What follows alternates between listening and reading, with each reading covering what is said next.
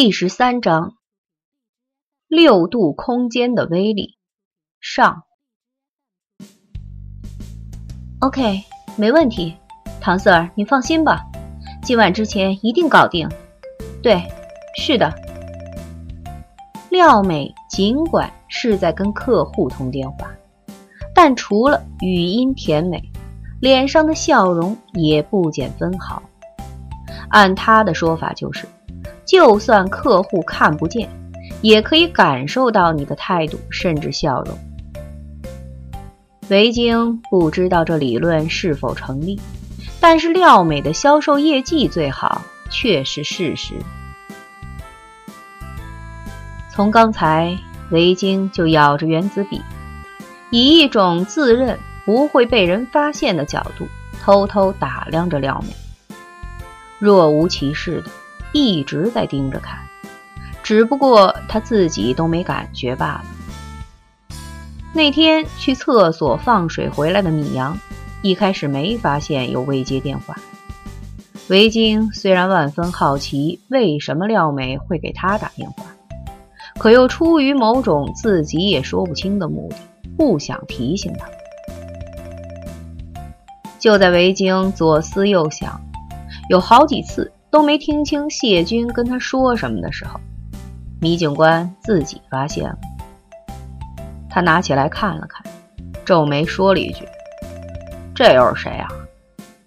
然后就把电话放在了一边。维京脱口而出。你不打回去问问吗？说完，跟着就后悔。米阳一撇嘴角，不用了。要是真有事儿，肯定还会再打来的。只要不是所里电话就好。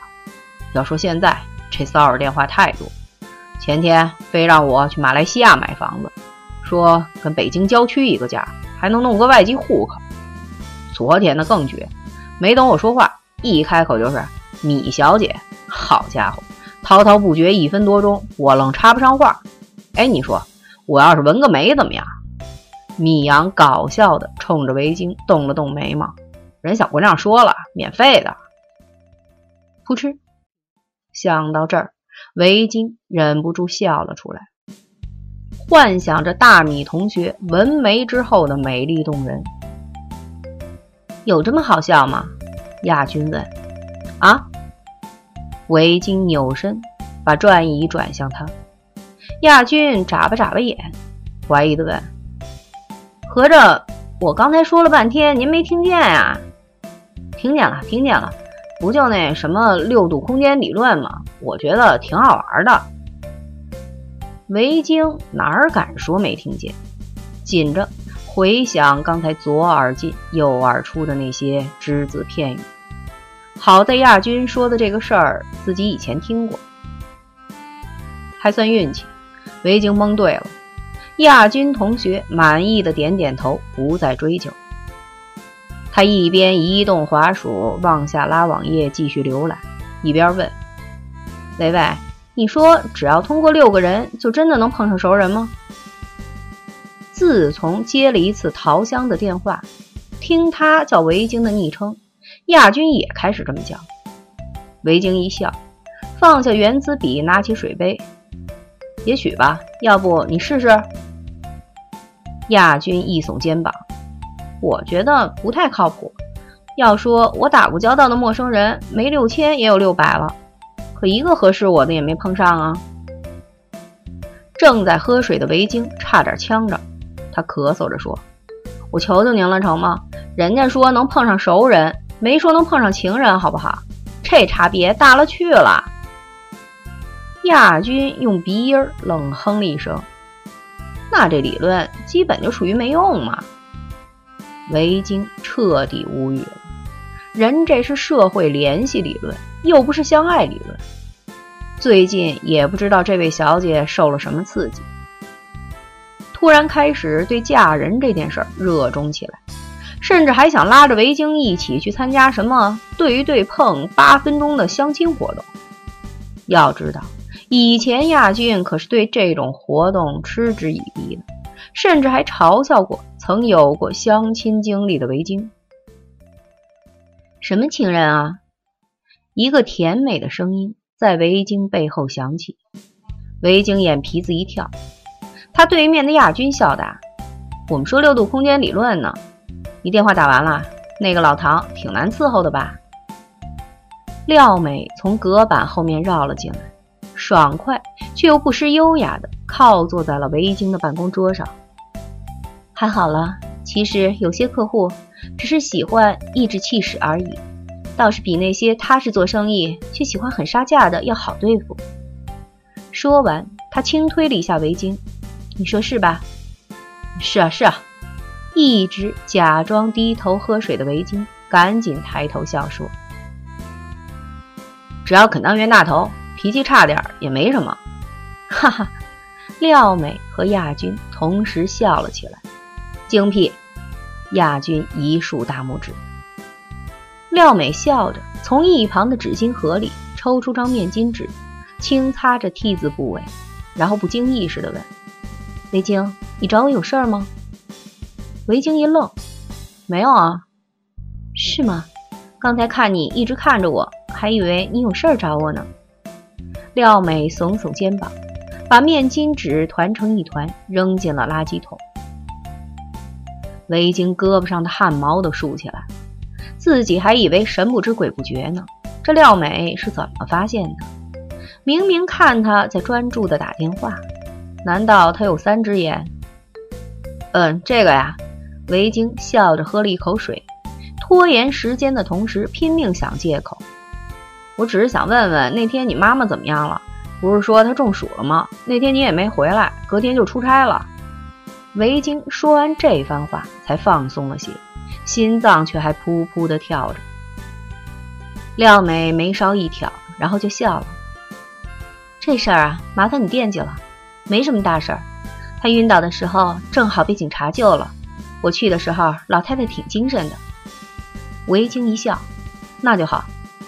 亚军也点头说：“老人孩子身体弱的，这天儿都很容易中暑。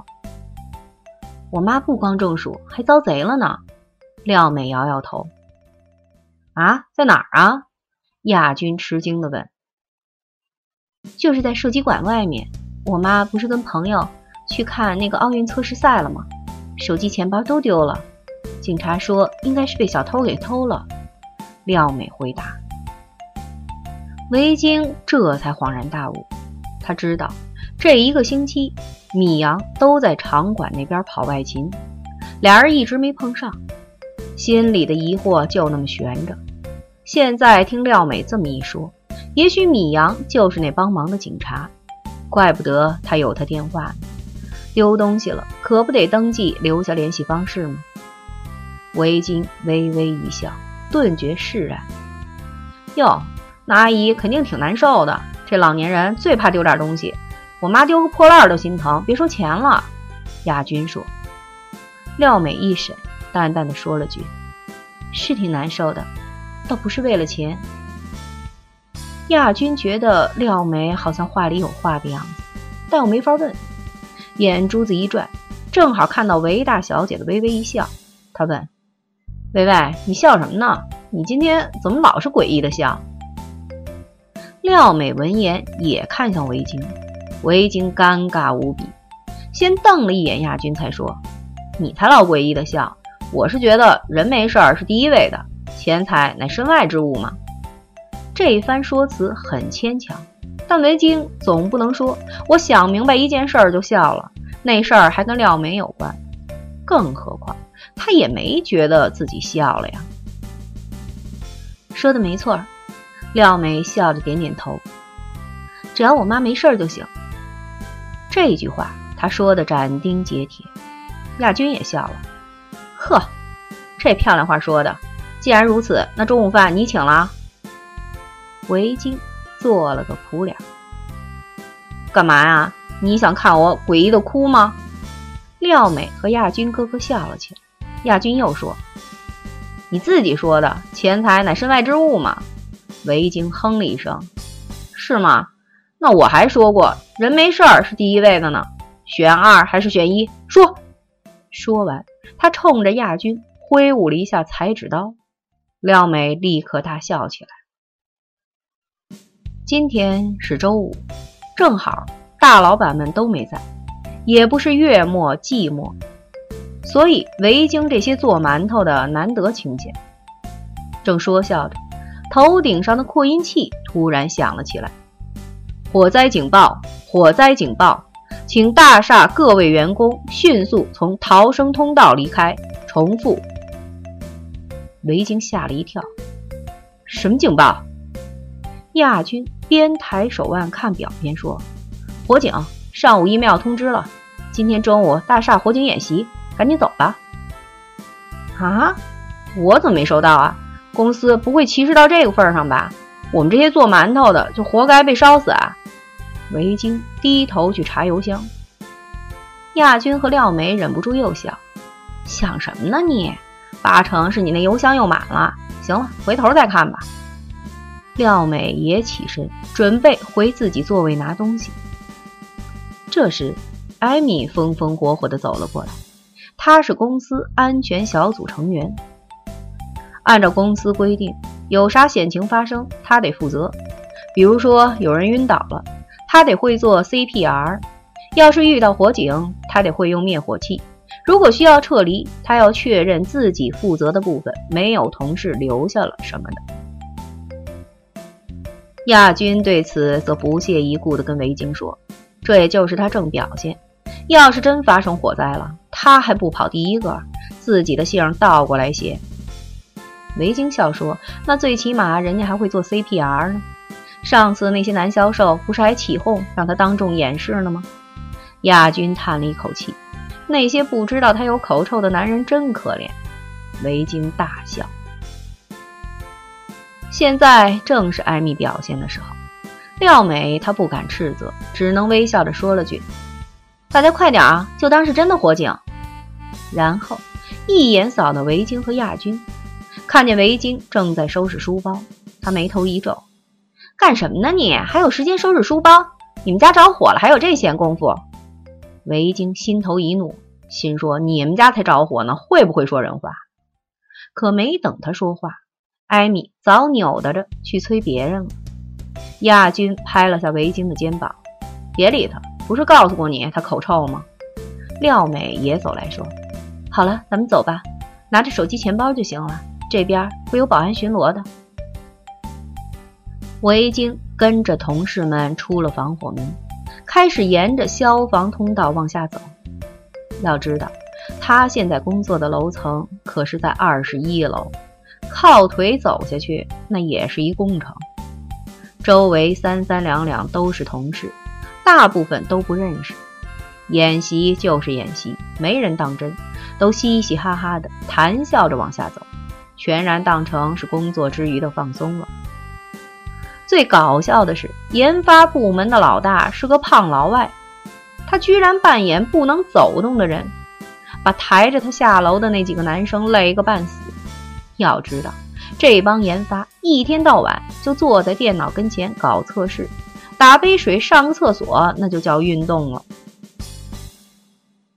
沿途不时有消防官兵拿着水龙带往上走。亚军好像是头回发现，惊叹说：“别管这个男人长什么样，穿上军装都挺帅的。”本来维京他们出来的就有点晚。再搭上亚军今天穿了个百丽新款，鞋跟巨高，根本走不快，所以走到三分之二的时候，基本上周围就没什么同事了，只能听到下层有喧闹声隐约传来。屋漏偏逢连夜雨，还有个五六层的时候，亚军终于把脚给崴了，疼得不行，气得他直骂维京乌鸦嘴，一路上就在说自己早晚崴了脚。廖美和维京正商量着怎么把亚军弄下去，几个消防兵跑了上来，一个劈头就问：“你们怎么停下来了？快走，快走！”嗓门巨大，三个女孩都觉得楼道里嗡嗡的。维京张嘴想要解释，大嗓门背后转出来一个兵，带了些惊喜地说：“维京。”借着楼道里偏暗的灯光。维京勉强认出了防护头盔下的那张笑脸，谢军，小心点。廖美和维京帮忙扶着，谢军背着亚军，迅速却稳当的往下走。维京他俩空着手的，都有点追不上。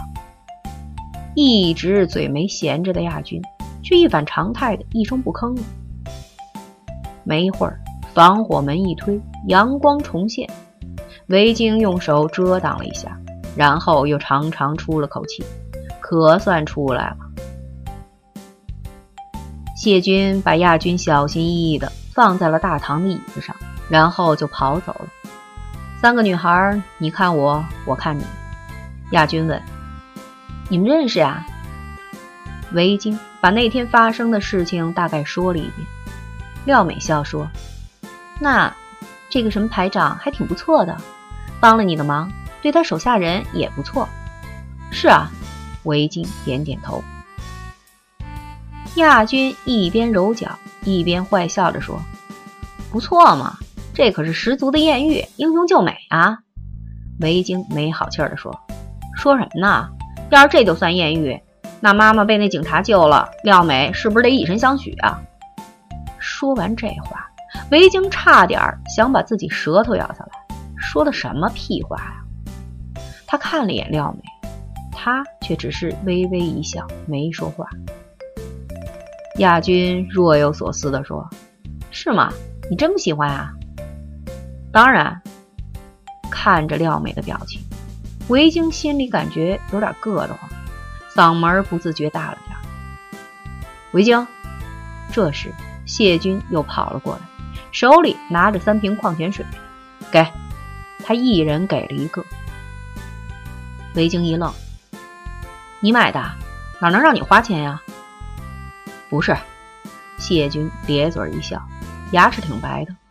他已经把头盔摘掉了，短短的头发因为出汗根根直竖。你们公司有钱，参加演习每人发一瓶水，或者是借花献佛了。他边说边指指大门外。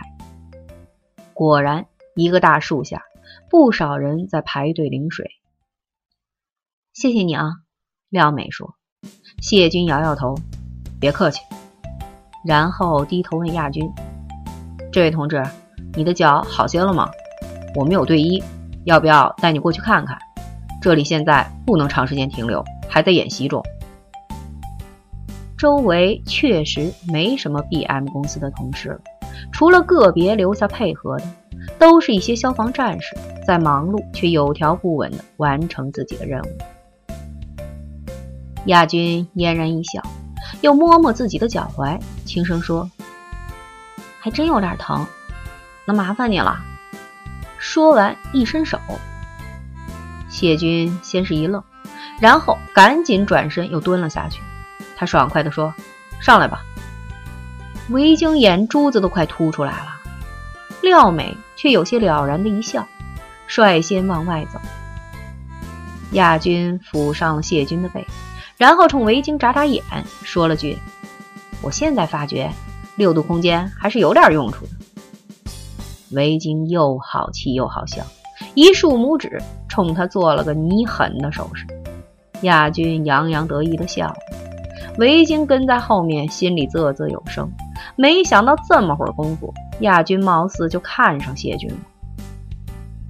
他忍不住又看了看神情自若的廖美。他不会也对米阳六度了吧？转念又一想，就是六度了又怎么样？米阳也不是没跟别的女人六过。想到这儿，维京突然觉得自己很无聊。难道自己也有那种所谓的青梅竹马、玩具被抢的情节？